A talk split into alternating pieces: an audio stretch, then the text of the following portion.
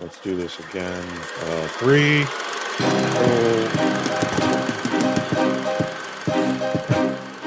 Well, it was a great two. Well, hey everybody, welcome to Kush and Kai. I'm Kai.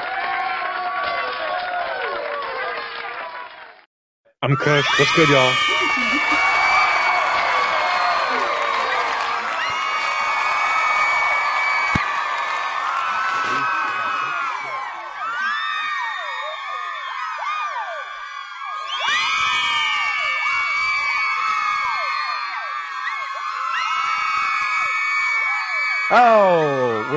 We're through time. There's only one crazy man, uh, the only American member of Monty Python, uh, and uh, who directed most of the things. We saw. What did we see, Kush? 1981's Time Bandits by Terry Gilliam.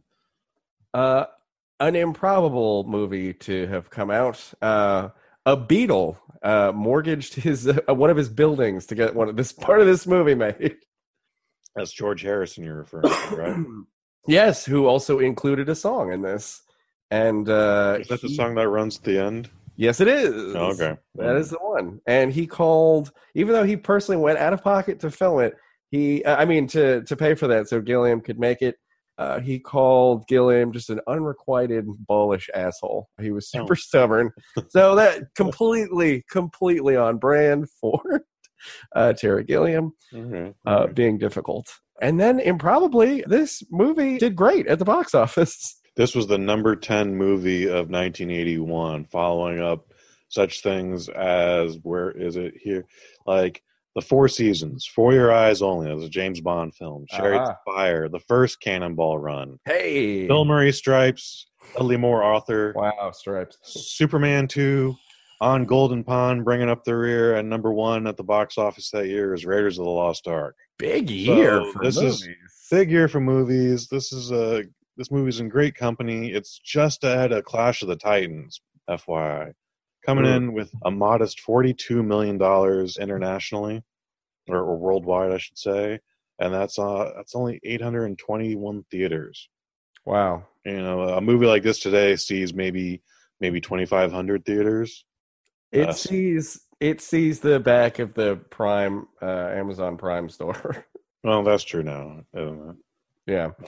How did this Uh, movie come about? Our our, our radar, Kai. Uh, speaking of Amazon Prime. Oh, it popped up. Apple is working on a deal with Taika Waititi to come on and direct a television series, which definitely piqued my interest. That's right. We did a microdose on that, and we uh, we decided right there in front of all of you that this Yeah. is what we were going to do. That's just how this this process works sometimes, folks. Absolutely. And let me tell you why Taika is a perfect choice for this. Hmm. Because as he demonstrated in uh, Ragnarok, Mhm. he can do escapism. Okay. He's great at those moments. He's great. He's got that there's a there's a there's a comedic timing in there where things can be menacing but then also inane and and humorous in that way. And I have to say this is definitely like full on the Time Bandits the movie, the 81 Mhm. full on high form escapist Terry Gilliam.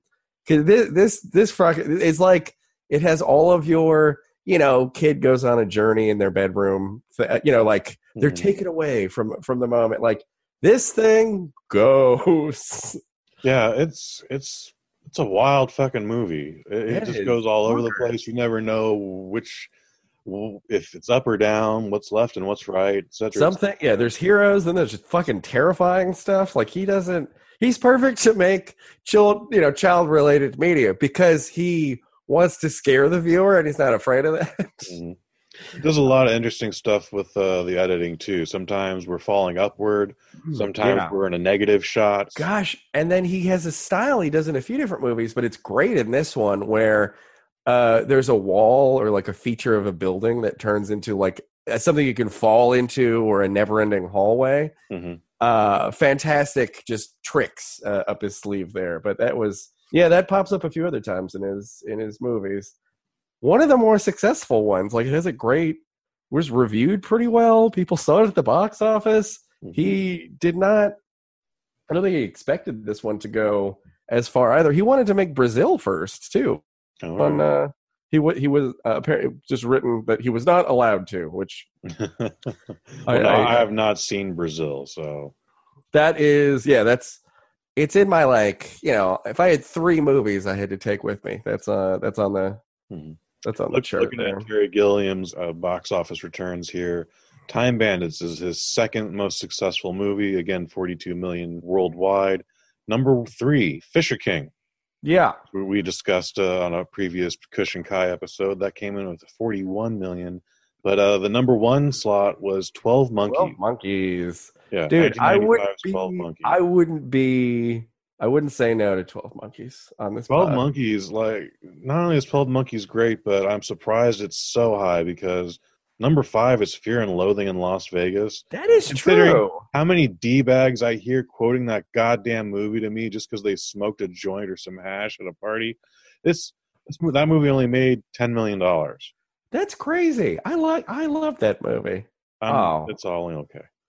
You think it's okay? I hit it at the right time. But then, how many people are quoting it uh, in my in my circumference in my radius, it should be way higher on this list. just just by relevancy sake, absolutely. I have to say, after that, after Fear and Loathing, he kind of lost his mind more so because we go to the Brothers Grimm, oof, in 05, as well as Tideland. He had two movies come out in 05. It was unfortunate timing and a mess, but the Imaginarium of Dr. Parnassus was that like broke his brain when poor Heath Ledger died. Uh, cause that that do have you seen that? That No, shit- that's the one where like Johnny Depp has to take over midway. Yeah, a few, and then like it becomes a thing, and then like a few different people take it over, and Oh it's goodness. just it's impossible to follow, even if it is anyway an homage. It's ugh. and then zero theorem. Oh my god! Wait, just because you just because you can get Christoph Waltz's phone number, like don't Chris, you didn't need to take this call. God, What's then- Tideland? I actually have no idea what Tideland was. hmm Who's in this thing? Hey, uh, Jeff Bridges down there. Mm, I'm I'm seeing uh, Monty Python and the Holy Grail doesn't have a lifetime growth. it's 1975, and the uh, the box office mojo only goes as far back as 1980. But uh, what, what, do we know about uh, the Holy Grail? How far? How high do we think that is? Because I think that might have might have some relevance on this top five here. I don't know. That one did pretty good. Gosh, and he didn't. uh He Again. Brazil, 1985. That's only 10 years later. That's the number six movie. Hmm. Um, I'm surprised it did that well. A lot of people hated that movie. Baron Munchausen, uh, The Adventures of, just below. oh, that's right. Baron Munchausen, and then there was one other one, Jabberwocky. Be up there. yeah, Jabberwocky, 1977. No, no record to report. No record. Yeah, a lot of these, a lot of these things weren't money making endeavors. Yeah. but they were for the love of the game. He was he puts his weirdo mojo right in the like just puts it right on Front Street. But that run, I have to say, of as a director to go like Time Bandits, Time Bandits, Meaning of Life, Brazil, Munchausen, Fisher King, Twelve Monkeys, Fear and Loathing, Las Vegas. That's a good run of films.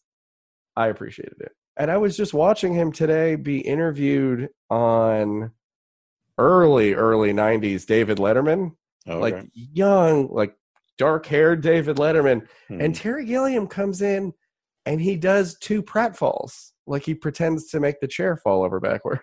all right. You're like, all right, Always, always, always performing, always on. always on. That's not, that's never tiring. Now, as we record this, I believe the the Don Quixote movie is finally coming out in like a week. Are you are you going to be able to see that, Kai? I it's not not locally. It'll still have to wait till I can jimmy it loose on some streaming service. Dig it. But I'm gonna have to check that out too. Hmm. Looks, I'm worried. Kush, there's not a great track record happening over there. You have to see that movie just based on its historical uh, Yes. nonsense. I haven't even It- seen the documentary. I would like to get into that sometime. It's re it's it, it has reached that status as an important movie. If it took this much effort by somebody that I mostly respect some artistic merit out of. I'm already booked to work that night, so that's why I don't don't already have a ticket in my hand. But um, Good stuff. yeah, um I very much like to see it. this movie, I Let's didn't to the movie. know- Yeah, let's get to the movie. This movie, I didn't know exactly what some of the themes in there were. Mm-hmm. Because you could chalk it up to at the end he he walks the road of the wait did this all happen? Was this a dream? kind of a thing. Yeah, the, the ending is kind of fucked up. into, oh no absolutely this happened. Which was fun because it's it goes completely against so many others where it's like wait was this a dream? It was like no motherfucker your parents are dead. It's, um I I always had a problem with that when I was a kid. Apparently, uh, so did a couple of the producers. we're not fans he had to fight to keep that ending where they just explode for not following directions but again great grim you know what i mean like grim fairy tale type of basic Mhm. don't turn around you'll turn to a pillar of salt i mean it was the bible but still very basic rules in that world that his parents are not Now, I saw this movie very early on as a child to the point where, like, I only saw it on cable, so I'm, I'm talking 1983, 1984. Mhm. It made its run on uh, CBS a few times. Um, still too young to process any of it, so I only remember flashes of this movie coming back into it. But since we already talked about the the ending here, when the parents blow up, I always feel Well, like there should be more of the movie happening, but then it just ends. And it uh, just leaves you. Yeah, it pull the, the the camera pulls back into the sky and then we see it's god's uh map that they had or the great great creator's map being Mhm. rolled up and he's inside of it. Um and yeah they just sort of end. He doesn't go like you know there yeah there was a like a post credit scene where he's like working with the um the bandits themselves in the workshop. That would have been fun something like that. Or him going yeah like go hang out with agamemnon that'd be cool Yeah, uh, like what the fuck is up with that? The, the the fire department just puts out the fire and then they just bail out. Yep, they were done. Well, th- I mean, uh, I, it's a Kingdom weird, it's a weird ending, but you know, they It's a gave. weird ending, man. That's what it is. It, it's an ending. It is. I It mean, is. they do. All right, let's That's the ending. Let's talk about the beginning.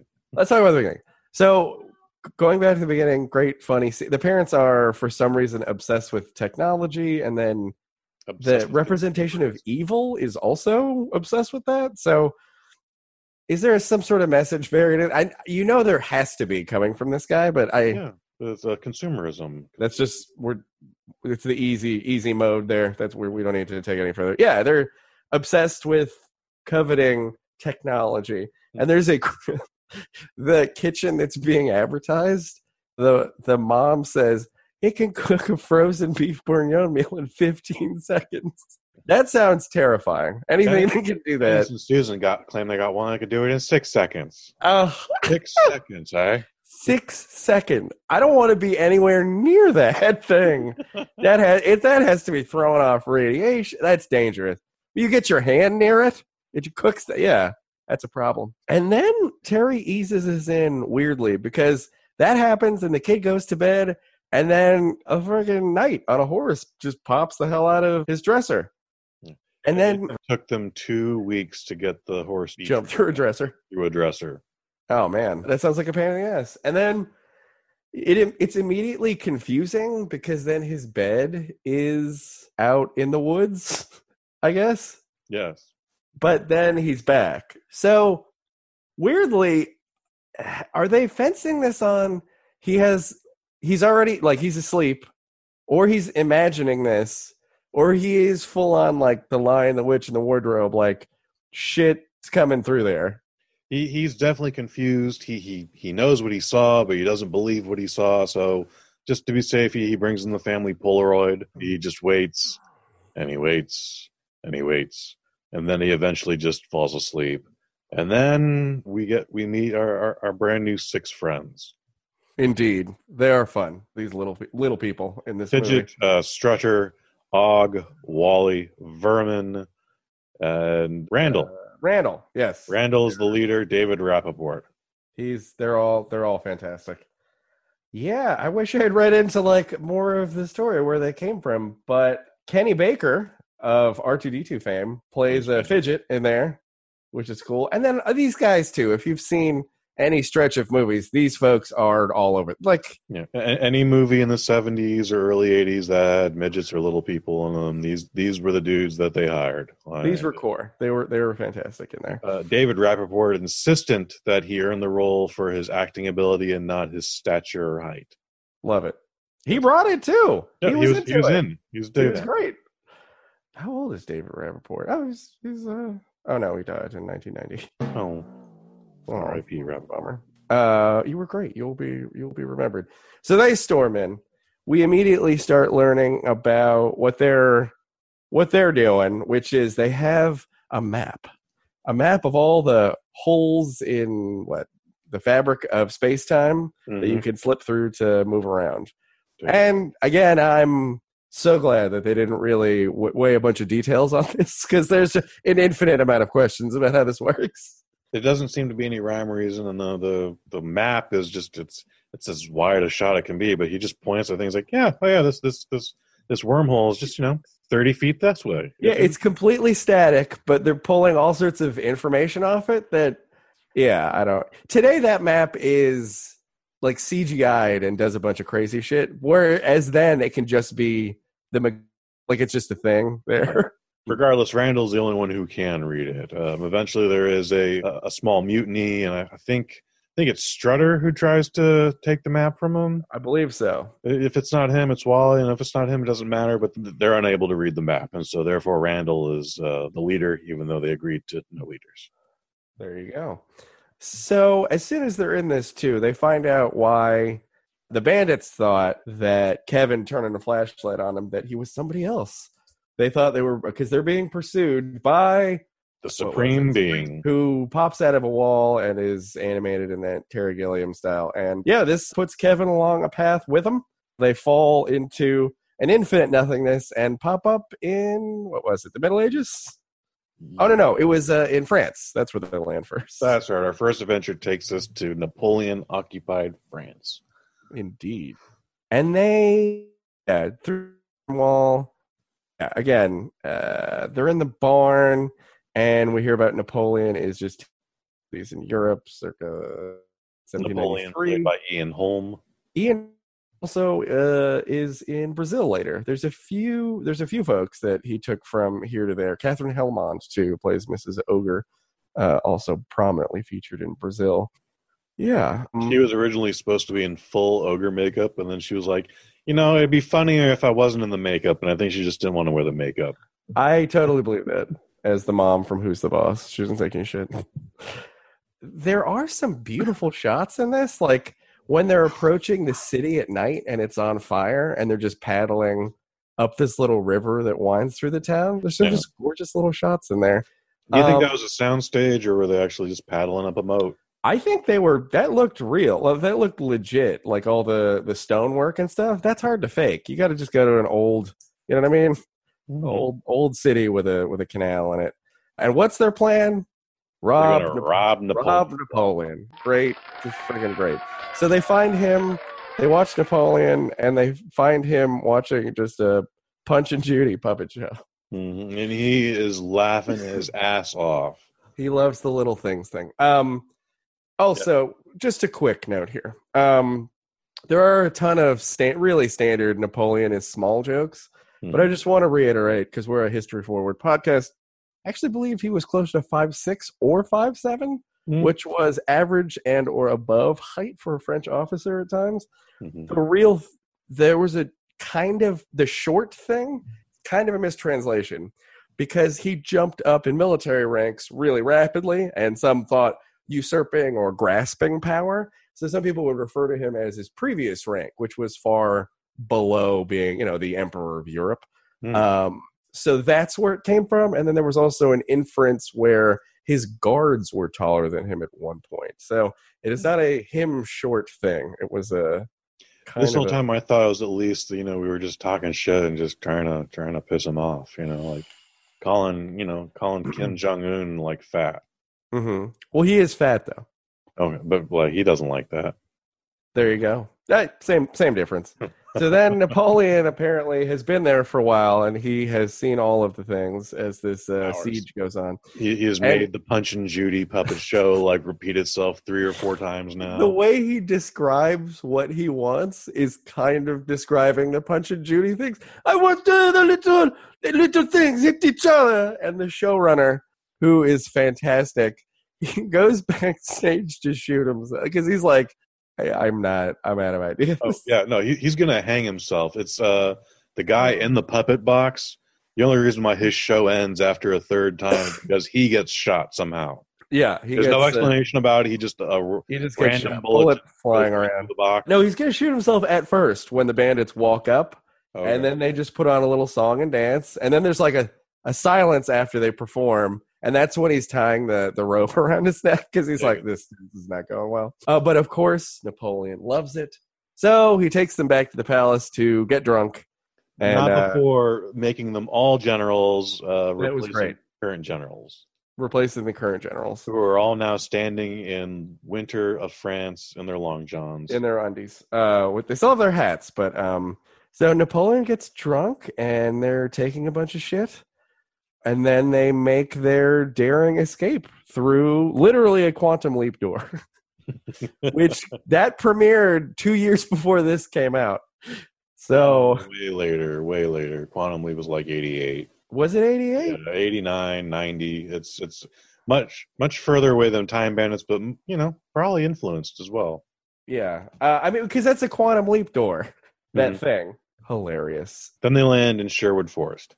Yes, Randall's feeling pretty good about himself. He, he comments to everybody, "The man we just robbed won't be born for another 500 years." a fun detail when in a time time travel movie. Hmm. And then they start to they're just the little details that they give. They don't really go heavy into it the whole time, but they start talking about what they used to do. And they were in the trees and shrubs division, and they were annoyed that they weren't being recognized for their accomplishments. Now, one of the things that they note in their accomplishments, the pink bunkadoo. It's a tree, 600 free- feet high, bright red, smelled terrible. just perfect just perfect it was like eh just begging the question like why why would anyone like that but they they still have all the It'd probably be a very pretty tree if it didn't smell so terrible. oh and it was Seems like a detail anyway. they could fix, but whatever. And that's when they take a congratulatory photo with the polaroid and they're holding out the map they remember to do that Hmm. and they go by uh, a young shelley duvall and michael palin being beset by uh, highwaymen This is a Dame Pansy and uh, oh, whatever his name is, uh, Vincent. Is that Vincent? Michael Yeah. palin yes vincent he needs fruit for his problem What is his problem? Because uh, they, they they keep mentioning that, and I feel like these are supposed to be two specific people. Yeah, I don't know. There was a there was a and Vincent pops back up a few times uh, in different time periods.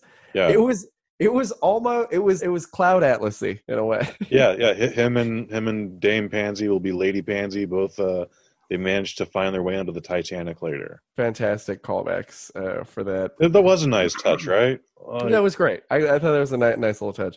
And then Michael Palin was going to play Robin Hood originally, so they wrote Michael Palin wrote himself back in when John Cleese took over for the Robin Hood which is a good. I mean, that's that's a good tactical rewrite of your own stuff. I like that. and this time Uh, he wrote himself in with Shelley Duvall. Why not? Why not? John Cleese as Robin Hood, fantastic. Uh, just so so dry and and he's so, so pleased that they've the bandits brought him a huge haul of treasure. Yeah, it's a very strange system that this Robin Hood has set up. Uh, he's got his thugs, and they, they seem to give the rich to the poor, as as always noted. hmm But they go about it a little differently. There's some reason Robin's top thug Colcocks everybody in the jaw. And they go, he goes like, "Is that absolutely necessary?" Yeah, yeah. I'm afraid it is. I guess so. I mean, if you're giving these folks like gold goblets and whatnot, I, I guess they don't seem to have anything themselves. Mm. Uh, Robin seems to have uh, his, his his greens are all nice and clean, but everyone else is living in the muck still. Yeah, it's pretty gross. So they, they move on from there, having lost their their treasure. Uh, but then we get our first introduction to evil, as he's just known, and yeah, this this freaking thing. It looks like Did you you saw the original Dune, right? We were talking about that. Uh, yes, it's been a long time too. It's but, uh, got I don't- shades of that, but then you bring up Evil, played by David Warner. David Uh, Warner. Again, I saw this again 1983, 1984, uh, very young, but I also saw this the same time Tron came out. And for years, I kept mixing up scenes between the two movies, and I couldn't Oh, figure out that's why until this screen. And you know why that is? that is great. Uh, David Warner, who plays Evil, also plays Sark. Of In Tron. Sark. So he he uh, he in two movies back to back, he played a bad guy wearing a red cowl. Indeed. So this is a blend. Yeah, there's there's the Arrakis people. There's sort of a Dune kind of a vibe there. Then you got your Mad Max Beyond Thunderdome kind of outfits Mhm. uh, in there a little bit, and then plastic tarps over them for some reason. It's very yeah. It's like steampunky kind. It's just gross looking most of the time and dark. and the staff Or- is literally begging them to kill them. Yeah. Yeah, and we and he does. He zaps a few of them when they uh they're gonna ask him how come he's stuck in there if he can go anywhere he wants. But he has plans to escape because, as he said, once he gets knowledge of what was it, lawnmowers and toasters, then he'll get knowledge of machines, and then he'll get knowledge of computers, and then he will be the supreme being, whatever the hell that means. Yeah. He uh, he also made a very specific reference to random trunk dialing. Ah, And I had to look up what that is, and that is that is the ability that we all take for granted now with our cell phones. Mhm. Um, but it is the ability just to dial your mom's phone number and call her directly without having to go through an operator switchboard. ah, lost lost bits of information here. Yeah, so that- that's Uh, 1981 when random trunk dialing was the big thing. That was gonna it was gonna solve some shit. Just like the internet was supposed to. But look what happened. There was a time when you used to also have to like you'd have your local phone provider, Yes. and that might be AT and T, and then maybe Sprint was your long distance carrier if you needed to call someone mm-hmm. just in the next town. It was impossible. Yeah. It was impossible. So he zaps a few henchmen. They move on from Robin Hood world. Where do they go? Yeah, this could be yeah, this is just pieces of Westworld that they're walking through. Where do We they get- go? I forgot. We get to Sean Connery as Agamemnon. Oh, that's right. That's right. And I guess the thing he's fighting is a stand-in centaur kind of a thing, He- or is a minotaur. He's, he's fighting a dude with a wearing a bull's head for a mask. So he's supposed to be on Crete or the Minos something something. And Connery's like a cool guy. He wants to like show Kevin some stuff. He's like, "Come, be my son." You know, he, he's he's into it. Yeah, he's full on ready to adopt Kevin. Uh, just this random Greek warrior that he just met in the desert, um, which is also kind of creepy when you put it that way. But I yeah, know, a young boy riding with a Greek uh, on Yeah. isolated island. Yeah, after a battle. they, they put on a full party for Kevin, and then uh, the Time Bandits show back up. They, Oh, there's a great shot during that feast where Yeah. somebody cuts open a giant hog and all this fruit spills out. That's a that's a baller feast move. It's like, guess what's in the pig? Treats. That was good stuff. Yeah, they show up. They take him. Would Kevin just have had Oh, a better life? hog taste really sweet too, with all the fruits in its mouth. Absolutely. Mm. Mm. Oh my god. Sorry. So where does the yeah? Where does it, it, now we know that Kevin's life doesn't turn out great. I mean, he's in for the ride of his uh, ride of a lifetime. But should he have just stayed in Crete? You know what I mean? He, he wanted to stay. He, he he fought the Time Bandits after their their their whole little uh, smoke and mirrors trick. Uh, he, like he doesn't want to go. He he was perfectly content with staying in ancient Greece. and whatever. his instincts are actually like correct more than other folks most of the time. Yeah, he's all and he's ready to give up his parents. He, he's, he's going to use the last of his Polaroids on Sean Connery, and then he's going to learn the ways of the warrior or, or something or other like that. Yeah. Man. So, yeah, the Time Bandits scoop them up, and where do they land? But the safest place in the world on the deck of the Titanic. Yeah, it's uh, Uh, it's fun too because they rob everybody at the party. that is fun. Uh, they're all- Agamemnon's uh, crown.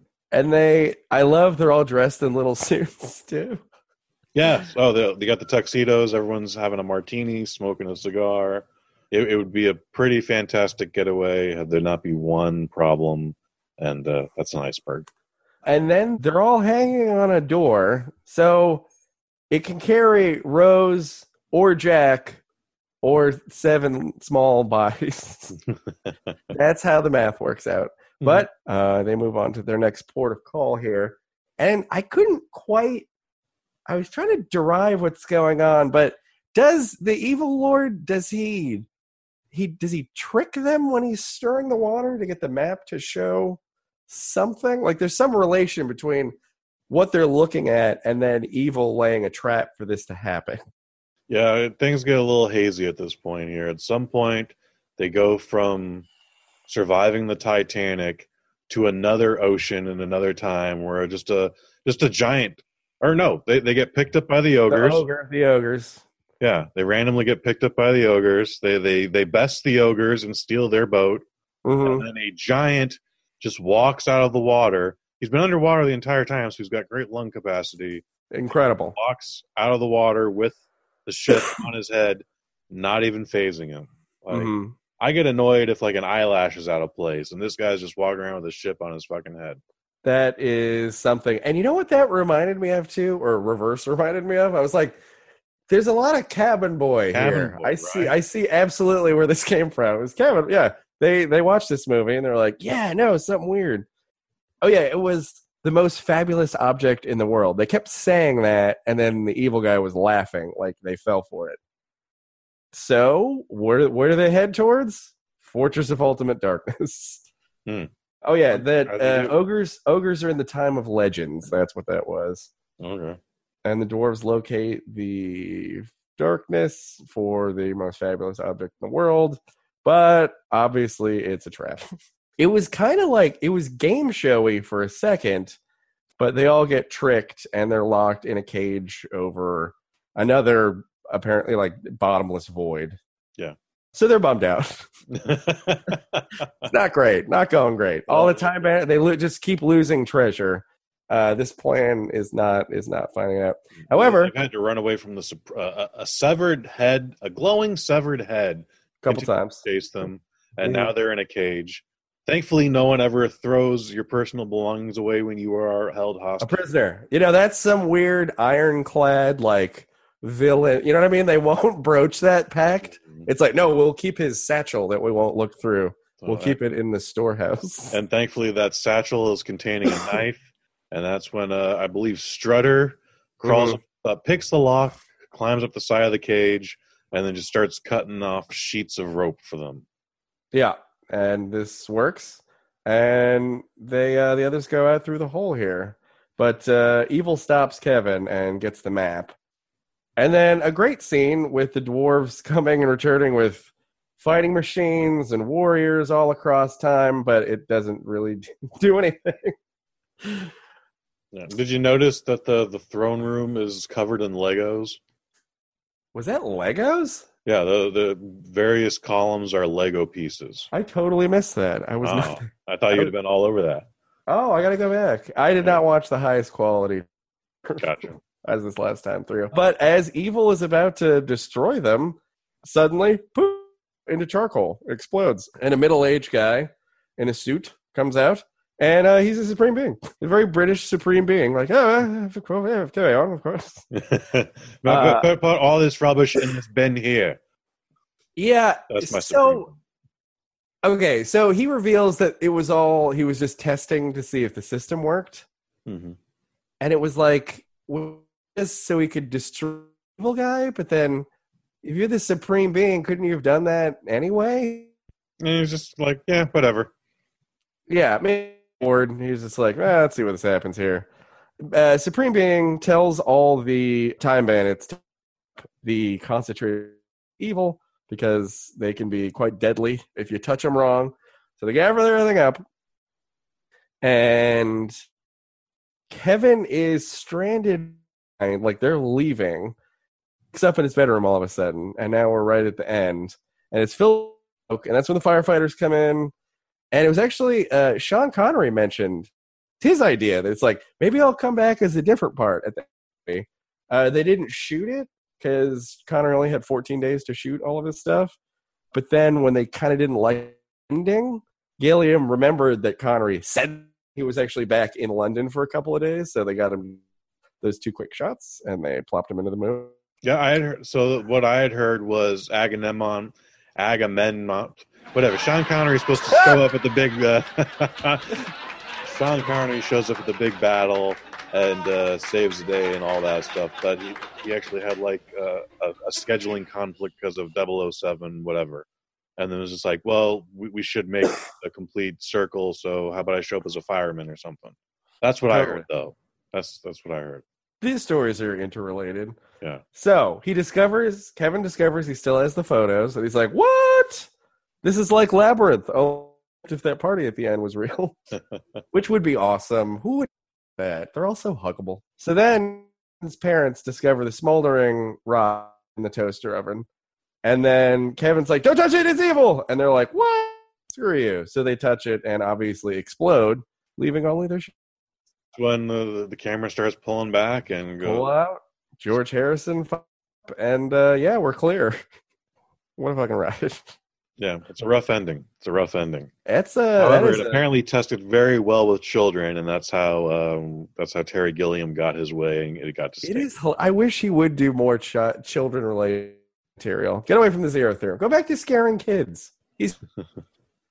well, geez, going back to the watch the second time as it got. Look, I appreciated the look of this and like the set pieces, and they're going to different eras, but there's some parts where I'm. like, It's not a long say, but it felt long. I enjoyed it's a dry two hours for sure. It's dry. It's a little dry, but I enjoyed. It's aged, but it's it's um, yeah, it's I mean, it's a lot of, of care put into these different eras, like lots of imagination, fun, you know, fun little runners. great sets, like- great set pieces, great manipulation of the camera, uh, Great art direction. great, um, great miniatures. Uh, yeah, I- would you I, rec- look I look forward to actually seeing the uh, the the Apple TV uh, series out of this because you can do so Oh, much yeah. more with it. So you can actually Think- spend more time in Robin Hood's Sherwood Forest. and- Not only that, like how, like the budget that they can bring to it to make it look, you know, to put you there or Mm. to put, you know, weaving the universe look, look uh, in. And my God, if they go Hitchhiker's Guide direction, I'll be terrified. But Mm. that could happen. But I, it's a possibility. I- I want them to, to I want him to pull this up. I believe in him. Taika, what did you do? do? Apparently, if you go down the movie box office page a little further, there's an uh, adjusted for ticket price inflation uh, section. Mhm. And Time Bandits just creeps past Twelve Monkeys by a good fifty Ooh. million dollars. Ooh, there you go. So uh, that's uh, 131 versus 116 million. And then a. Fisher King still still holds its third place. Brazil holding fifth. Fear and Loathing holding sixth. Or no, those numbers are all switched around. But yeah, Fisher King holding third. I love all those movies. Jeez. Yeah, would you recommend this movie? Absolutely. I think folks should see it. It is, yeah, if you're just like thing that it, totally different. Won't get uh, these elements together ever again, probably. As improbable as it was uh, that it came together. No, yeah, no one's gonna make movies like this ever again. So I don't think so. I mean, one person's been trying, and they're not saying. yeah, Terry Gilliam's been trying to continue to make movies like this, and just it's not working out for him. Mm. Oh, I was just googling this. Uh, how come Quantum Leap never had a movie? That's coming. I, I just googled you. it. Leap Creator has written a feature movie script. Obviously. Yeah. Oh. If, if it doesn't get its uh, another series reboot, uh, it's definitely going to get a movie sooner than later. That's that was a fun series as well. you can just yeah, you can. There's some cap to it because you have to like get the rights and stuff, but you can just open up old TV guides and to find out what the next property that's coming back is. Ooh, right? that would be a fun uh that fun like all right well let's just throw a bunch of names in a hat pull out six and see what this year Yeah, and not all of them land. Like the the six billion dollar man. That's that was going to be a thing, and then like, well, maybe that's not going to be a thing now. yeah or or how can up chips Chips should. Well, yeah, this is going to be a thing, but uh, maybe maybe it shouldn't have been a thing. Uh, they're gonna try though Chips. I did not. yeah the bottom i didn't either i uh pena and what's what's his foot Yeah. Dax. This is Dax. That was Dax's movie. That was his big thing. Oh, buddy. Yeah. What's he doing now? Dax Shepard. All right. Well, Thank you for joining us on Kush and Kai. We're talking about Dax Shepard now. Oh, yeah, bailout. We got yeah. we're good. We're good. All right. Follow us at com. I too would recommend the movie. Uh, I had a good time down memory. lane. Maybe at some point we will take a dab towards Brazil. I don't. I don't want to watch my favorite movies of all time, but maybe that's the direction we're going. But thank you for joining us to Terry Gilliam's Mad Mind, who, uh, yeah, he wants to children for all of you. Dax Shepard's six two. Jeez. Hmm. Rock, on, guy. good.